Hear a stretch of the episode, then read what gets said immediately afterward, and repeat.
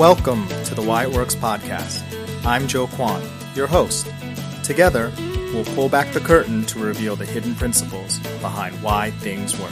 Things work for a reason. Let's find out why.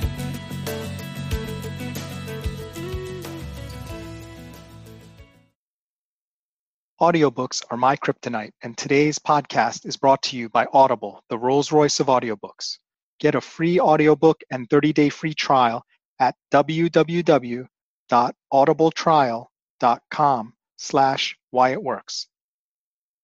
Here with us today is Mike Kennedy, Learning and Development Leader for the NBA. Mike has overseen a dramatic expansion of the league's professional development catalog and founded the NBA Business Academy to support the growth of the league's high potential population. His team was awarded gold in Brandon Hall's 2016 Excellence Awards for Best Advance in Leadership Development. We speak to Mike from his home in New Jersey. Welcome, Mike, to the Why It Works podcast, and thank you for being here. Oh, it's my pleasure, Joe. Thank you for having me. I'm really excited. Great. So, I met you at KPMG right before you moved to what sounded like a dream job for you at the NBA. Yeah. What was the transition from Big Four accounting to a professional sports organization like?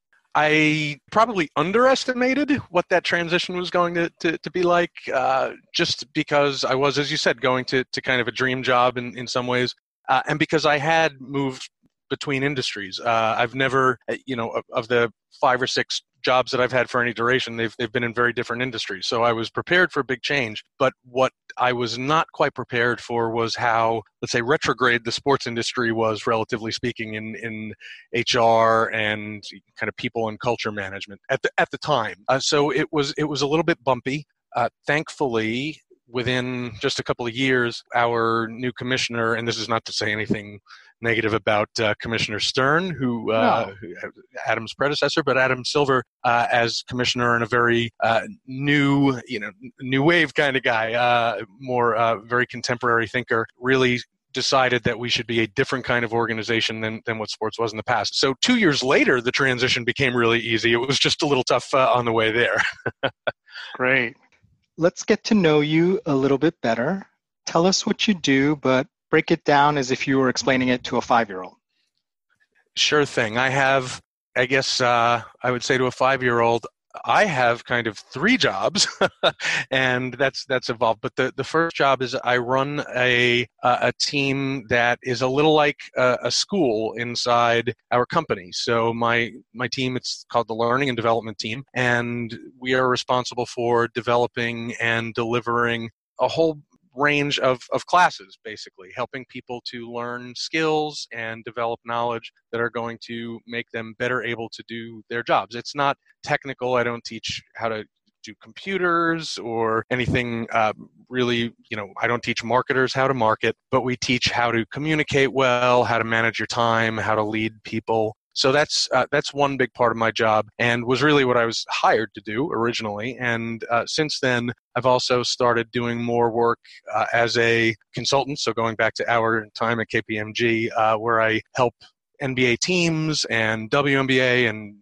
Gatorade League and 2K teams uh, think about how they might do the same kind of work that, that I do at the NBA. And then my third job is to help certain departments at the league think about the way they use their people and whether they have them in the best positions. Uh, we do things called succession planning and, and think about whether we have the right people preparing in the right way to be in bigger jobs down the road or whether there are really talented people that we need to give better opportunities to. So things along those lines. And every day is different. So uh, it's really fun to be me sometimes.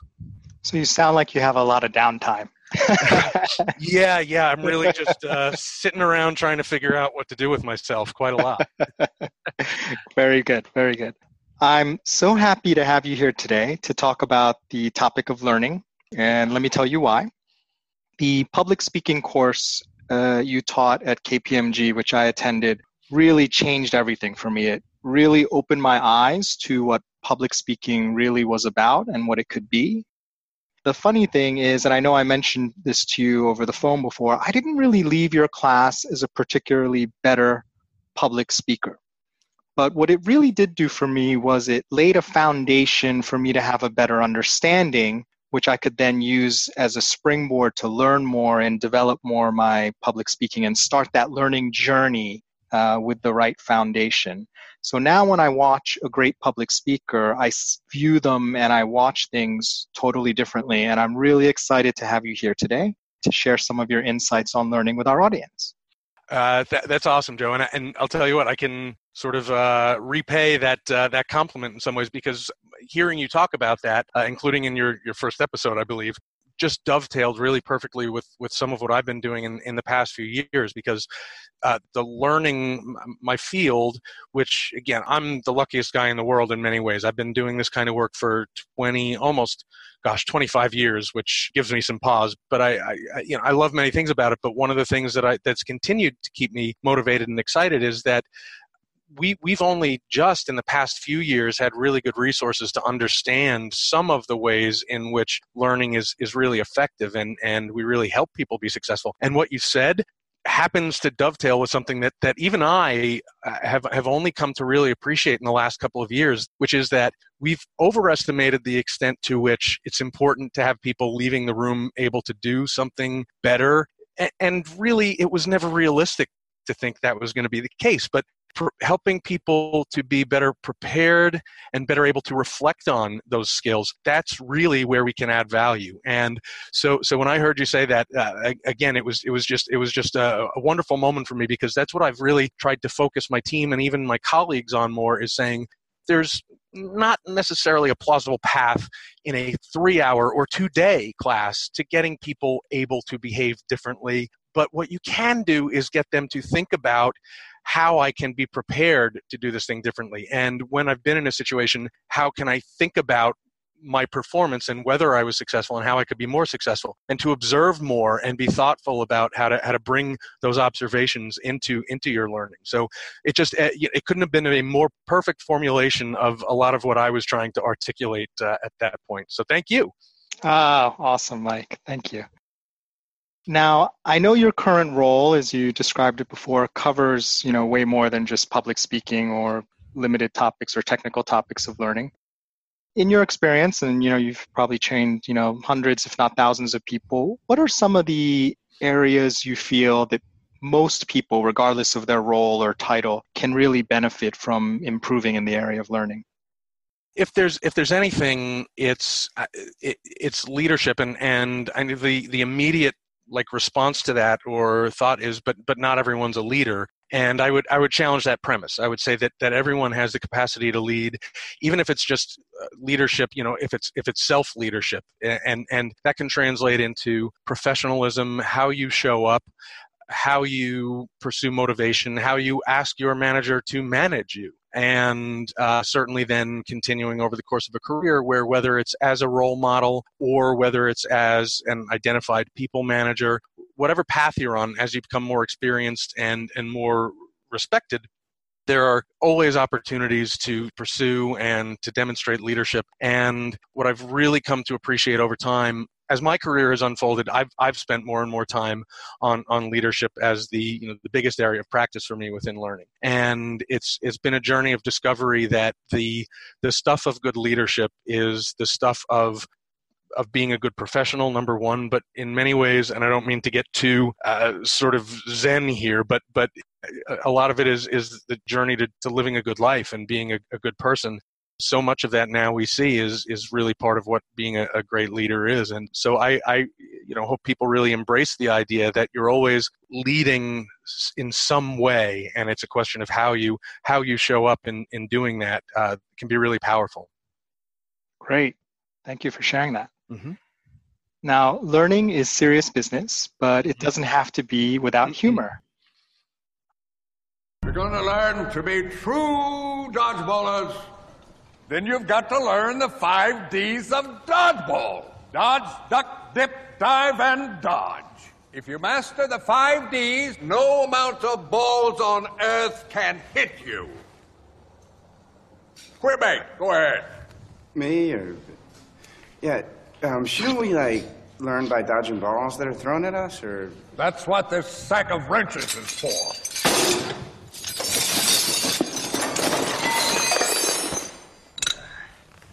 You can dodge a wrench, you can dodge a ball. What?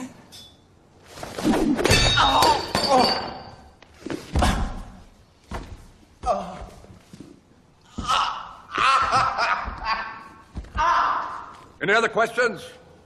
Oh my God! Yeah, uh, Patches.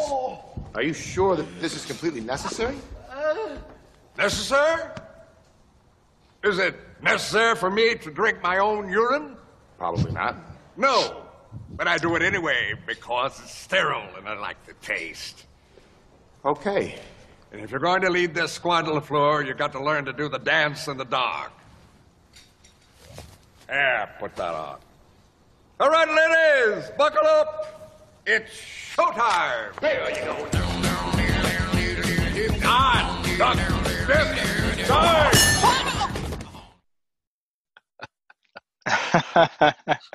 so, Mike, what can we learn from this? First off, Joe, uh, it's very unfair of you to have recorded that class that I did with you without telling me.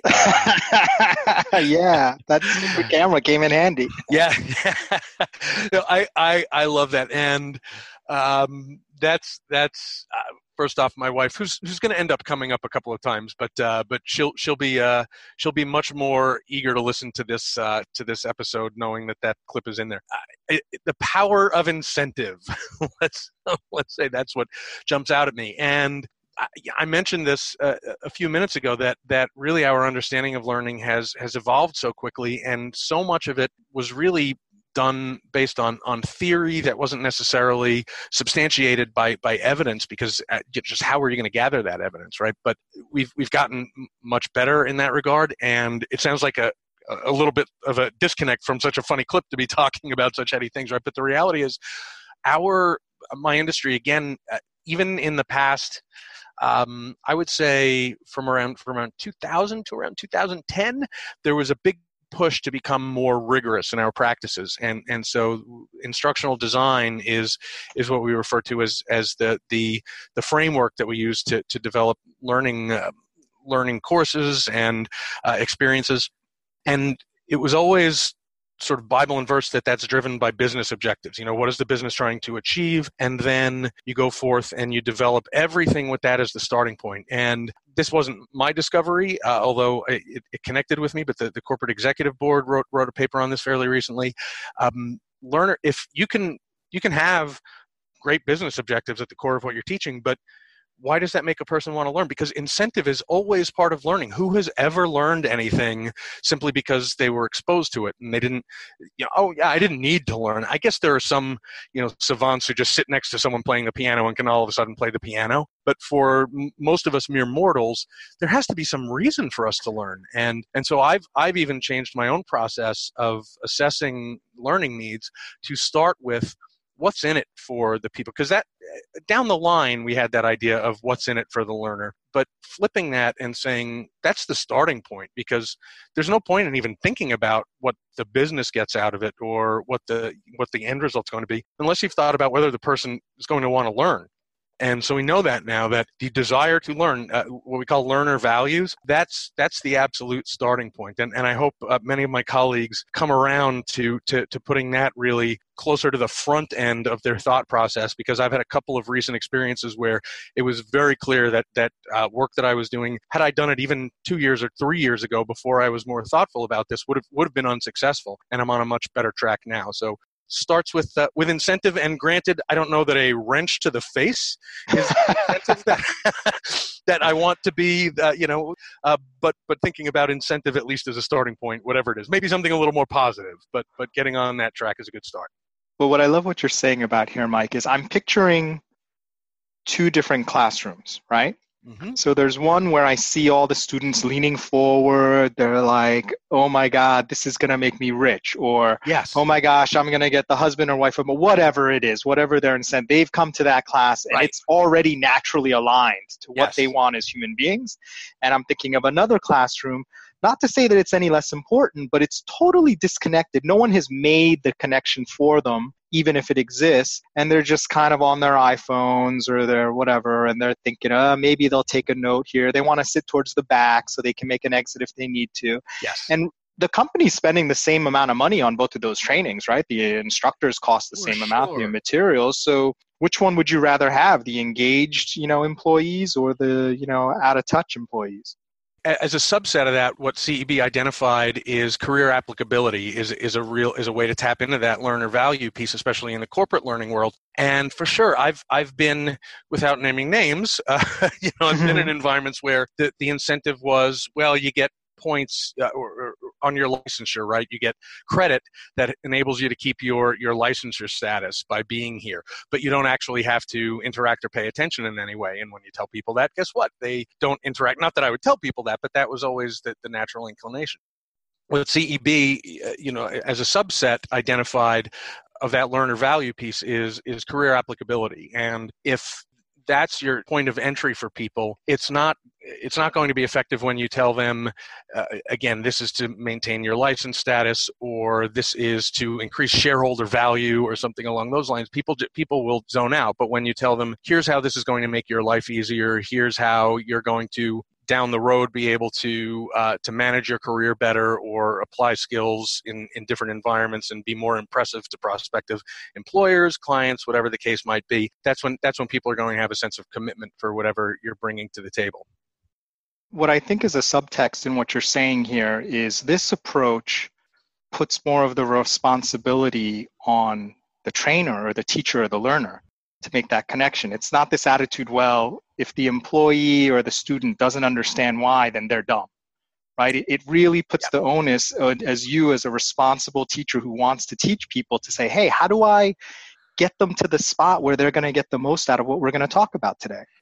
Very much so, and and and in fact, Joe, one of the one of the things that um, that I'm that all of us that, that do this kind of work are wrestling with a little bit is because this is a, this is a newer recognition you know it's not enough. Once upon a time and i so even talking about things like like cpe credits as as a motivator and knowing that people won't won't be serious then but the, the reality is even being told that hr wants you to take a course i, I i'm i'm lucky in that I have a, a tolerant enough uh, environment around me that when I say things like, I will not use the word mandatory. I, you know, there's just there's no such thing in my world as mandatory training, and it's because uh, first off, I don't have to deal with compliance training, and that's a thing. That's fine. Some that's something that, that we need. But what I'm what I'm the, the kind of skills that I'm that I'm teaching are those where when you say this is a this is a mandatory thing and that's coming from HR or it's coming from your computer because it's in your learning plan and it says this is required I know that right off the bat I'm pushing a rock uphill and especially when we get into things like leadership the more we get business leaders and managers out in front and saying not I need you to go take this course either because it's on your plan or because HR said it but saying I want you to take this because I want you to learn. I want you to grow. I want you to perform at this level. I want to be able to, to support you in your career growth. That's again, and we've known for a while that that was a game changer, but but it's it's just become so much more obvious, even how that plays out in the classroom, that it's uh, it's something that we all in my field, I think, have to get better at at pushing. A, a, a young um, protege of mine who's with a with a different company now was trying to to launch a, a, a, management training program and could not uh, could not convince his leadership to just uh, to be the ones that announced it and said, "Hey, we really want you guys to take this." They insisted that his department or the HR department say, "Hey, we're we're launching this, and it's really important that you come." And it's it's a subtle thing, but I said, uh, "Dude, you got you got to work on that because over time, you know, you're going to be in a much better place when it's not because HR said so, because it just it does impact the, the learning experience that people have for better or for worse. Well, for worse, but whether we like it or not, I guess is a better way to put that. Great. Now, I must admit, I'm a bit of a traditionalist when it comes to learning in the martial arts area. I, I, train in Aikido, but I acknowledge it can be sort of a painful, frustrating road, as our next learner shows. Yeah. Show me sand floor.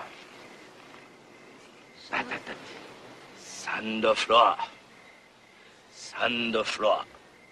Big sucker, sand floor. Sand floor. Yes. Now show me wax on, wax off. Hey.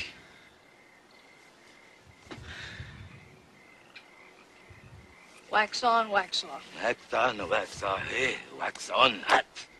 Wax off. concentrate. Look at my eye. Hand. Thumb inside. Wax on. Hot. Wax off. Hot. Wax on. Hot. Wax off. Wax on. Wax off. Show me penta fence. Up, down. Up, down. Up, down. Other side. Look, eye. Always look, eye. Show me paint the house. Side, side. Lock wrist. Side, side. Side, side. Yes. Show me wax on, wax off. That! That! That! That! Show me paint the fence. That! That! That! That! Show me side to side. That! That! That! That! Show me sand or floor. That! That! That! That! Yes! That! That! Oi. Tell us what you see, Mike. No mercy. well, actually, what I what I love about that is that it draws on some traditions that more pardon the repetition of the word, but that more traditional, at least in the, in the corporate sense, um, trainers, instructors that we sort of forgot forgot about for a long time. But but we've known about this for some of the earliest research or theory that that ever went into to learning and cognition.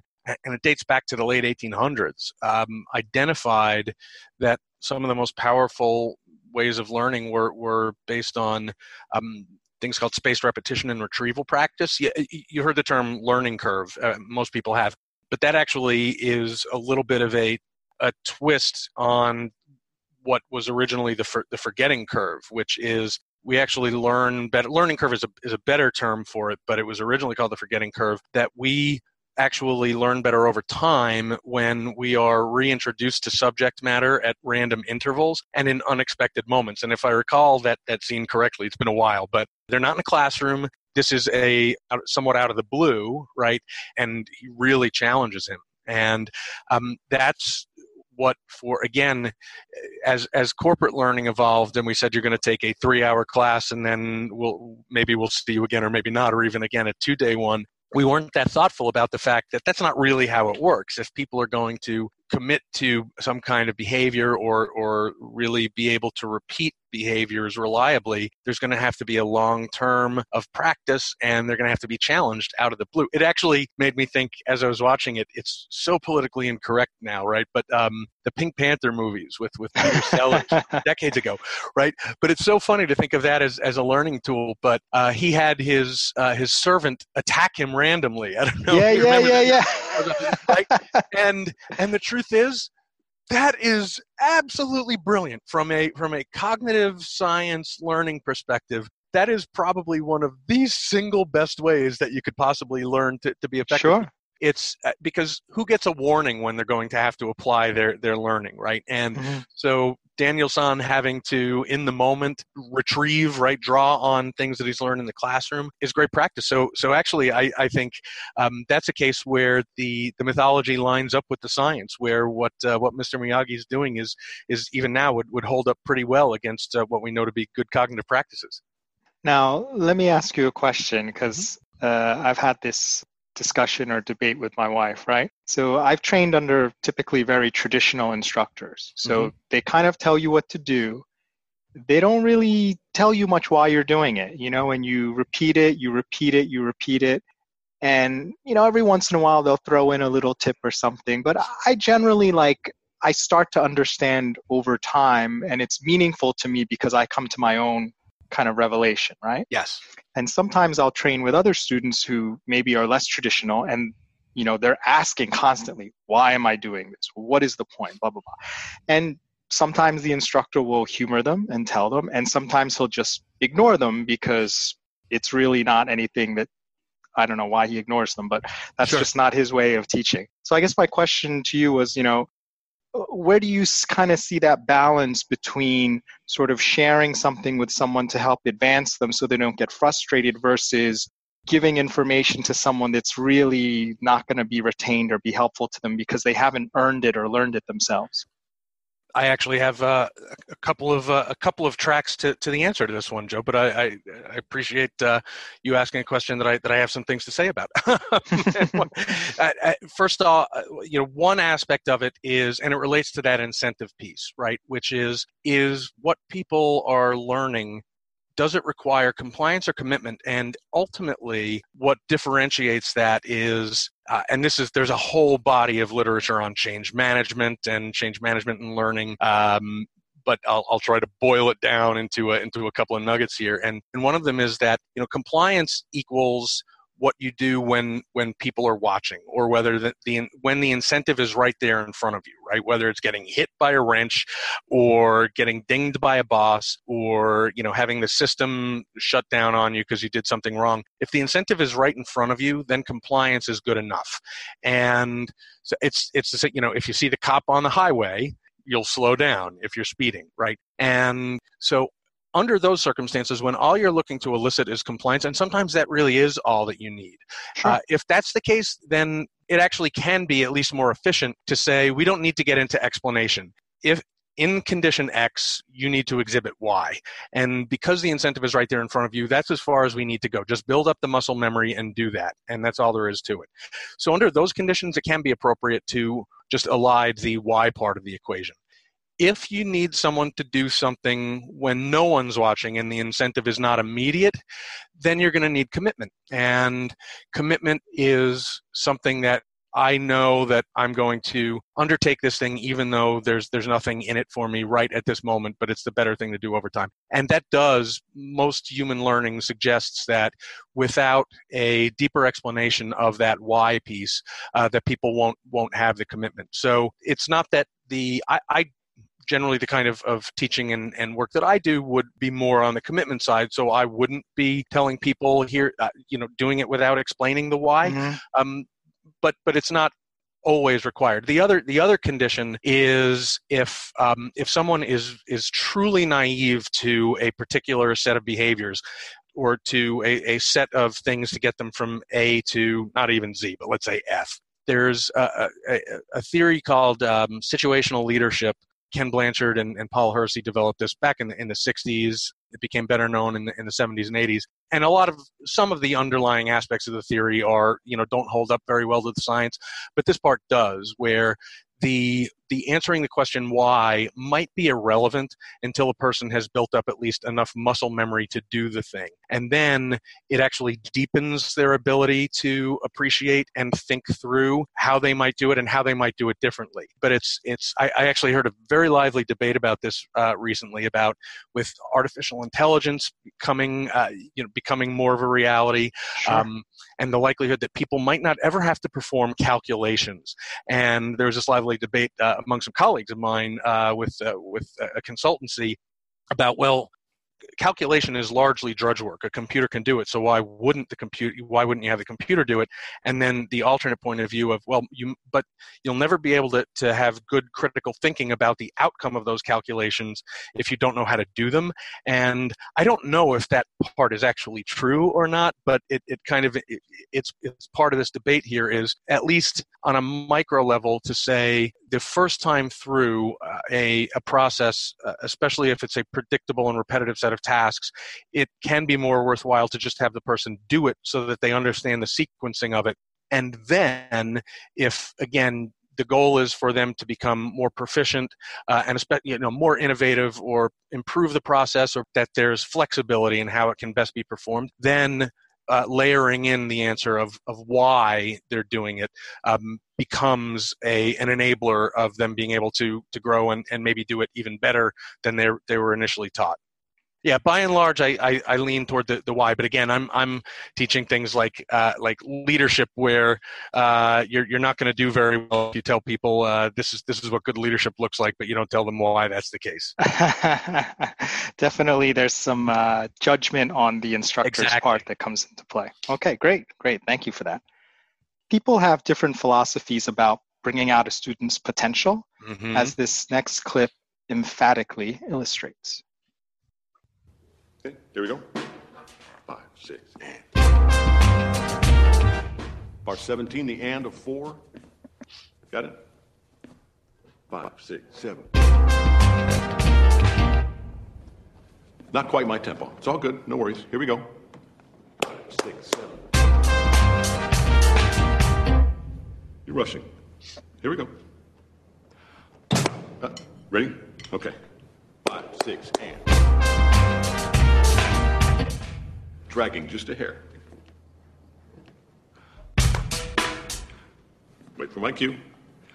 Five, six, seven. Rushing. Five. Dragging.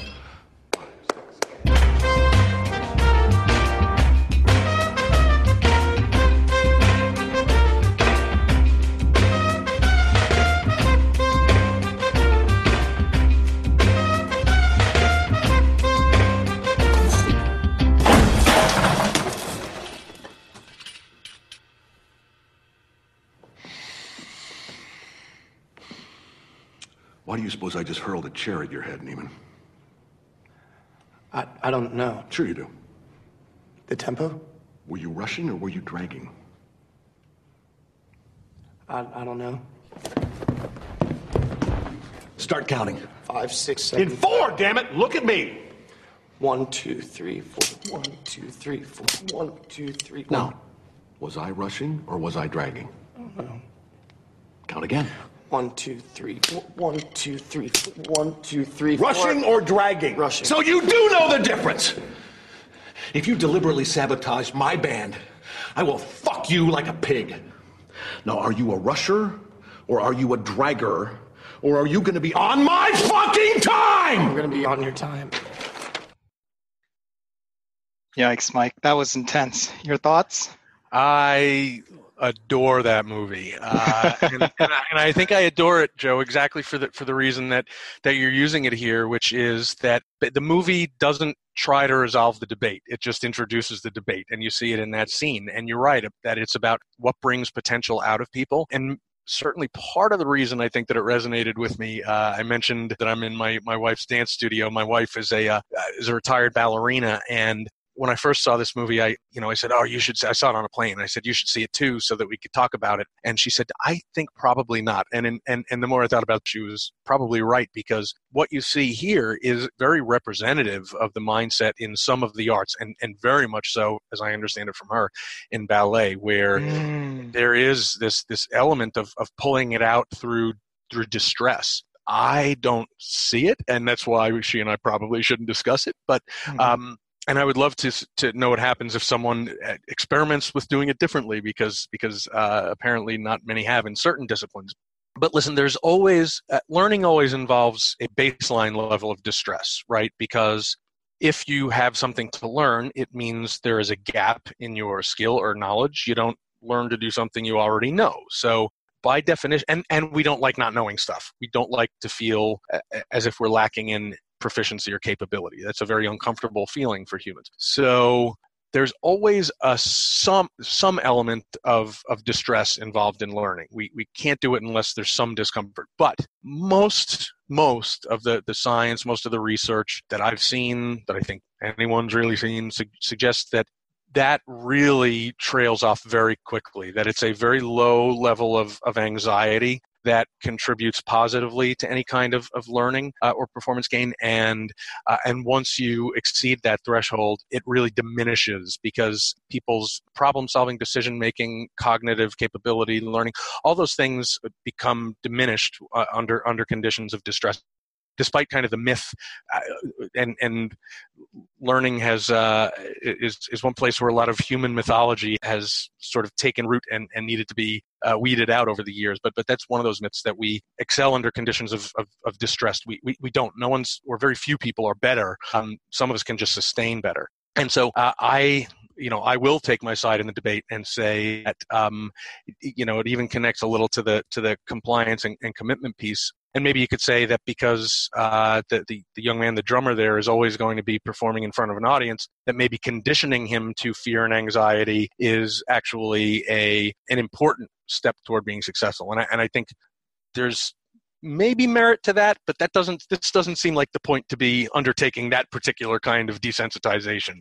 I think there's room again a little bit of discomfort is is one thing but from everything that i've seen uh, you, you, there are better ways to to motivate good learning because emotion certainly plays in. Um, we, we do know that emotion builds sustained memory sustained learning. So there is some merit to the idea that an emotional content in a learning experience has value. Um, it's just a question of whether distress uh, related emotion is is the best mechanism and i would submit that it it probably almost never is. Yeah the one thing i was wondering about when i was watching the clip is you're kind of taking a very complementary point of view if you're saying the teacher is doing this for the student's benefit because he definitely wants yeah. his students to be the best versus this is the way this guy was taught it's the only way he knows how to teach and whether it breaks a student or causes a student to transform hell or high water this is the way i'm going to teach it so if you look at it in that light it's not so complimentary in terms of his right. uh, teaching method and and and the way that he wants them to perform. He may get them to perform precisely in the way that he wants them to perform, but this is a creative endeavor. And the reality is that if what you're trying to pursue is something more creative, um, then you you may well be doing the exact opposite because the again the incentive for the learner is just to avoid pain and to do exactly what you are told and never deviate, never learn, never try to do it differently or, or try to do it better. And so that, and, and maybe, as you say, the teacher doesn't care. I want it done the way I want it done. If I'm not in the room, I don't really care about it. As long as I'm the one watching, though, this is exactly what I want to see. And so it might attain that effect, but as you say, that's that's not to the benefit of the student. That is clearly only to the to the benefit of the instructor in that case. Great. Now, sometimes we show up at the altar of learning and it's not quite what we expect. True. I gotta say, I'm incredibly excited to be a part of your firm. I mean, uh, the clients you have are absolutely. Fuck the clients. Your only responsibility is to put meat on the table. You got a girlfriend? I'm, I'm married. I have a wife. Her name's Teresa. She cuts hair. Congratulations. Thank you. Think about Teresa. Name of the game move the money from your client's pocket into your pocket. Right. But if you can make the client's money at the same time, it's advantageous to everyone, correct? No. Number one rule of Wall Street nobody I don't care if you're Warren Buffett or if you're Jimmy Buffett, nobody knows if the stock is going to go up, down, sideways, or in fucking circles. Least of all stockbrokers. Right? Mm-hmm. It's all a fugazi. You know what a fugazi is? No, fugazi. It's a uh, fake. Yeah, fugazi, fugazi. It's a wazi, it's a woozy, it's a fairy dust. It doesn't exist. It's never landed. It is no matter. It's not on the elemental chart. It, it's not fucking real. Right. All right? Right. Stay with me. Mm-hmm. We don't create shit. We don't build anything. No. So if you got a client who bought stock at 8 and it now sits at 16 and he's all fucking happy, he wants to cash in, liquidate, take his fucking money and run home, you don't let him do that. Okay. Because that would make it real. Right. No, what do you do? You get another brilliant idea, a special idea, another situation, another stock to reinvest his earnings and then some. And he will every single time because they're fucking addicted. Mm-hmm. And then you just keep doing this again and again and again. Meanwhile, he thinks he's getting shit rich, which he is on paper. Mm-hmm. But you and me, the brokers, right. we're taking home cold hard cash via commission, motherfucker. Right. That's incredible, sir. I can't tell you how excited I am. You should be. What just happened here, Mike? McConaughey is actually deploying one of the most um, important tools in a uh, an advanced in an advanced practitioner's arsenal as an instructor. Uh, it's just that he's doing it badly. so, um, so i am kind of boiled down to, to, to five really important things um, that, that make learning experiences successful. And, and, I've talked about a couple of them: spaced repetition, retrieval practice. Um, another couple, uh, you know, making problem solving part of the experience, um, social learning. The fifth one is is the one that McConaughey is using, and and it it's actually most uh, effective or most important in a couple of categories of learning, and, and one of them is uh, is sales training. The other is leadership, but it's it's unlearning. And what he's what he's uh, deploying is is unlearning strategy. He's trying to get DiCaprio to unlearn or to reverse his thinking about about certain things, which again is is actually uh, important, uh, especially in, in, in leadership training and especially in sales training, which is essentially what, what this conversation is, right? It's sales training or sales coaching. But he's doing it badly, and, and in part because the um, the contingency for unlearning is that the, the, the coach, the facilitator, the person who's trying to promote it, has to have a very high credibility. And you can see even from the response at the end. Now, eventually, obviously, things go a different direction in uh, in that movie as well. But you can hear the skepticism when uh, when DiCaprio responds at the very end of the scene. The boss did not, um, you know, McConaughey did not did not embody credibility. He's, mm-hmm. um, you know, doing drugs. He's so the the, the unlearning um, in, is is not very successfully executed there, and um, it is. There's been a huge body of literature about about the, the role that unlearning plays really in, in adult learning in particular so that was the uh, you know a, a, a, case of good instructional design but very poor facilitator execution yeah that's really great what i love about what you're saying here and I, you see this a lot in companies in a way where some for some positions especially in the professional services field they like to hire people straight out of college. And yeah. that's because they haven't learned any habits from another organization. They can teach them exactly what they need. There's less unlearning involved, and they can shape and mold their tiny little minds into mm-hmm. what they want. Um, and then another area where I see this is when you're an expert in one field and you're trying to learn something in another field or a complementary field yeah. and your expertise is getting in the way and i heard yes. a great i heard a great metaphor about it like if you think about a cup and the cup is full and the, it's full with your knowledge about the existing way to do things you can't pour anything else into that cup to learn new things. You have right. to pour out your cup at least temporarily and accept the new knowledge to actually have any effective learning take place. 100% and and and I will uh, finally go into an NBA metaphor here right? But there's no there's there's no way that Michael Jordan didn't have the athleticism required to be a good baseball player right?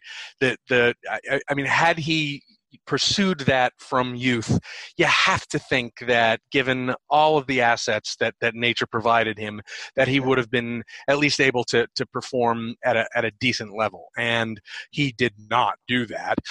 Um, and it, it, it is even just, you know, the, the physical responses, the kind of muscle memory that, that he built up in, in doing a very different kind of physical discipline um, were, as you said, that, that bottle was pretty, was pretty full and and there was a lot to, to pour out and it, and it would have required years of pouring out uh, years that he probably didn't have at that point in his life so mm-hmm. um, yeah by uh, certainly the the uh, and, and unlearning can be can be very very hard especially given our again human tendencies toward confirmation bias. Uh, there's so much study that if we think the right way to get something done uh, regardless of what evidence we see we're going to reject most evidence that suggests we're we're incorrect about the best way to do something.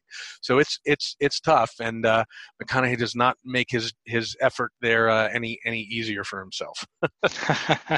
Based on a true story yes. Yes. Yeah.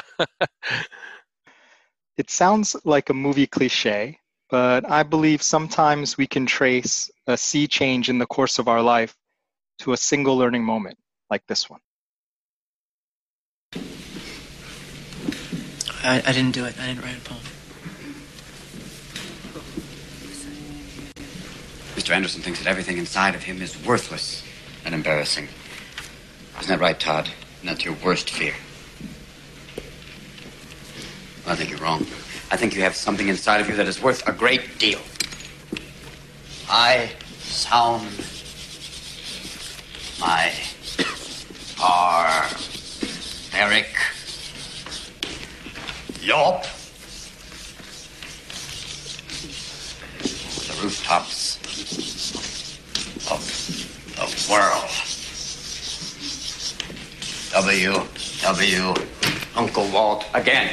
Now, for those of you who don't know, a yelp is a loud cry or yell.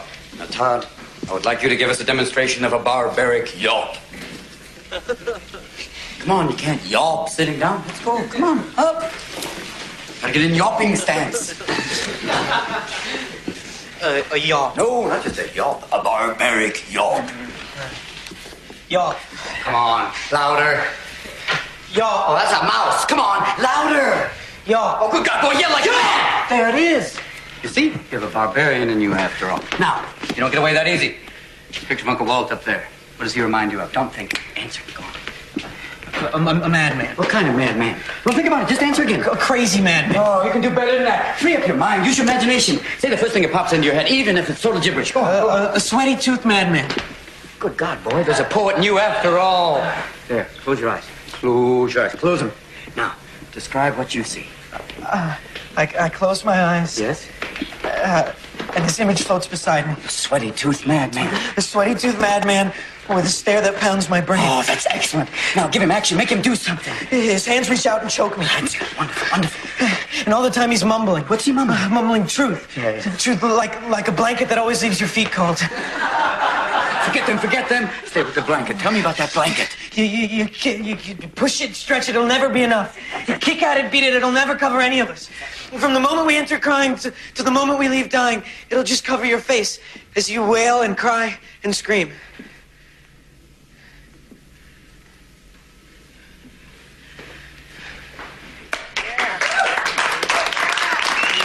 Don't you forget this. What's your reaction, Mike? It's so uh, beautiful and so moving, and I feel almost criminal for doing a clinical dissection of it. But uh, I was trained as a counseling psychologist, so I'm going to do it anyway. And and I, it's what uh, Robin Williams is doing there is he's. It's funny you could you could say, well, he's not really teaching him. Um, he's pulling creativity out of him, and that's not really teaching. And I, but I disagree because I, I think, you, uh, as as you'd uh, agree, Joe, he's he's teaching him a process. Even though, again, that's a very clinical way to describe it. But he was teaching him a process for accessing the tools to be able to be creative, right, and and Mhm. think in that way. And what's cool about that is that it's a process that will stick with him. The the we talked a little about emotion and its role in learning and retention, and you know the more powerful the emotion is, the more it influences retention. And so it can be the case that to me that's part of the, the the beauty of that from my professional perspective is that that process is now encoded. He he because it was so emotional and so powerful that he's going to be able to replicate that uh, even without necessarily years of, of practice maybe. And you know the dark side of that is is is that's the function of human memory. So again anxiety tra- traumatic we know that that uh, you know it's it's here's the, the the downside is that things like PTSD you know it only takes one very very powerful traumatic uh, emotional experience to encode something into your into your memory forever. That's the downside of our human cognition. But the good news is that it's the same you know the flip side of that coin is is the process of if something is really moving and really powerful and the goal is to learn in that moment that's a that's an amazing trigger for that process. And so it's a it's a great it's a it's a you know just a, a human a lovely human moment and also just a, a really compelling one for someone who, who likes to see that combined with some some good learning practice.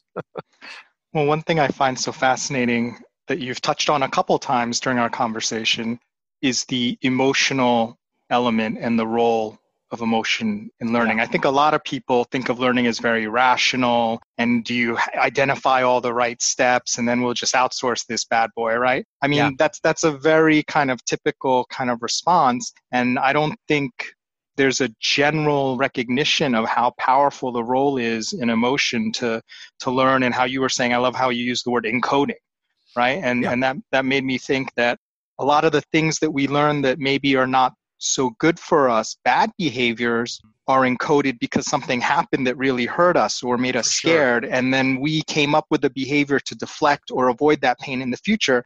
And now we can't break it. It's encoded into us as a self protective mechanism, even though in a in a greater sense it's actually hurting us down the line. it's it's the legacy of how we, we evolved right where if something terrified us back in the you know pre-civilization days remembering that fear you know somehow you managed to survive fight or flight Mhm. kicked and you managed to survive and the encoding of of that behavior right that's that was exactly the the, the I don't want to say the point because that uh, suggests that there was, you know, a, a an intended outcome. Nature doesn't work that way, right? But but the reason it was successful is because it gave you a better chance to survive. If just one incredibly terrifying experience was enough for you to recognize the signs of it happening again and get away before the saber-toothed tiger uh, ended up, you know, coming into the cave, right? And so it was an effective mechanism, and it does again confer some benefits of of being able to learn through motion, but also learning negative things. So it's it's you know you don't want to put a, a sign of value to it. It's just that we know we know emotion carries that weight. And I think you're right. There, there actually, I would say, there have been traditionally sort of um, two schools. Um, one wherein, you know, trainers, and in particular, you know, some of us, and I'll cop to this myself. I did theater in school. Uh, we're drawn to this field because it's a little performative, and those of us from that side of the fence tended to be about, oh, let's make learning fun.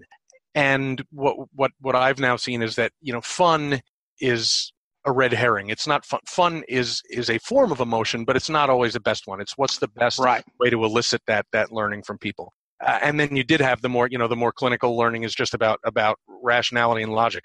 Um, and and it may be, but it also means that the forgetting curve is is steeper because there just isn't that uh, that deeper process of memory through through emotion that no matter what that is that is part of the human condition and part of human cognition.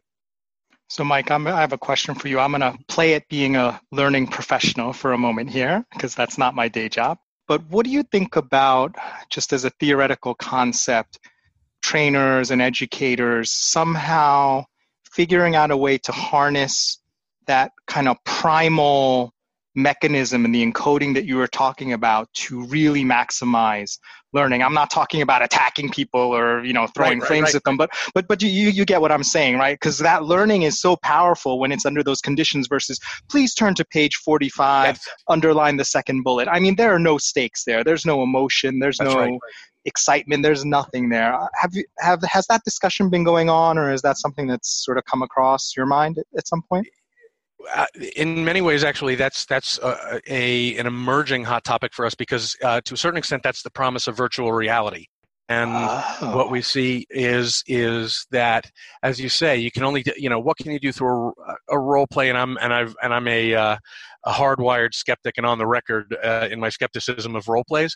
Um, but it's because there's too much artificiality around it. But um, the promise of part of the promise of virtual reality, uh, anyway, for for learning and especially for learning that has interpersonal components. So leadership, sales, uh, just communication skills, um, negotiation, all these things, where you can actually be the recipient of whatever it is that you're trying to teach, where you can actually feel like you are receiving the communication that you're trying to instruct people on and build in some more emotional component to that. And not that, uh, again, as you said, it's going to be someone, you know, jump scaring you, you know, from behind the conversation you're having, um, but at least prompting you to, to feel if you're getting bad customer service, like putting you deep enough into it that you might really be getting irritated with the, with the person, Yeah. you know, simulated or not, who's doing that. So that, that's, that's where I think we see some some really interesting pathways to um, to that becoming uh, a more powerful set of, of, of learning tactics. Yeah.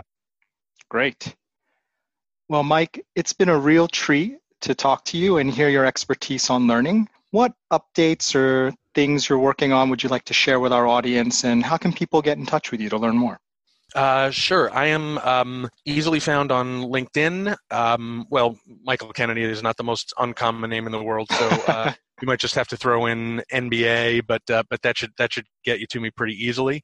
Um, things that I'm uh, working on right now. I have um, I'm hoping uh, a, a, my, a, writing partner, uh, a research professor from the University of Georgia, and I are, are putting together a white paper on uh, on L and D and how it can really uh, influence culture change. And so uh, I'm not sure where we're going to uh, to have that published, but I'm pretty you know hopeful that we'll we'll have that out in the world soon enough. Uh, hoping to do another uh, a few more conference bookings. That'll be something you can see on, on the LinkedIn page as well. Look forward to it. Thank you, Mike, for sharing your insights on why it works. My pleasure. Thank you, Joe. Like a well executed pick and roll, a great book to go with this podcast is How We Learn The Surprising Truth About When, Where, and Why It Happens by Benedict Carey. It's a favorite of mine, and I was pleasantly surprised to learn a favorite of Mike's. To receive a free copy of How We Learn or another audiobook of your choice, just go to audibletrial.com slash why it works. Again, that's audibletrial.com slash why it works for your free audiobook. To support our show, please leave a rating or comment or become a sponsor of Why It Works by going to www.patreon.com slash why it works. That's www.patreon.com slash why it works. Thank you. And remember, the enemy of learning is boring.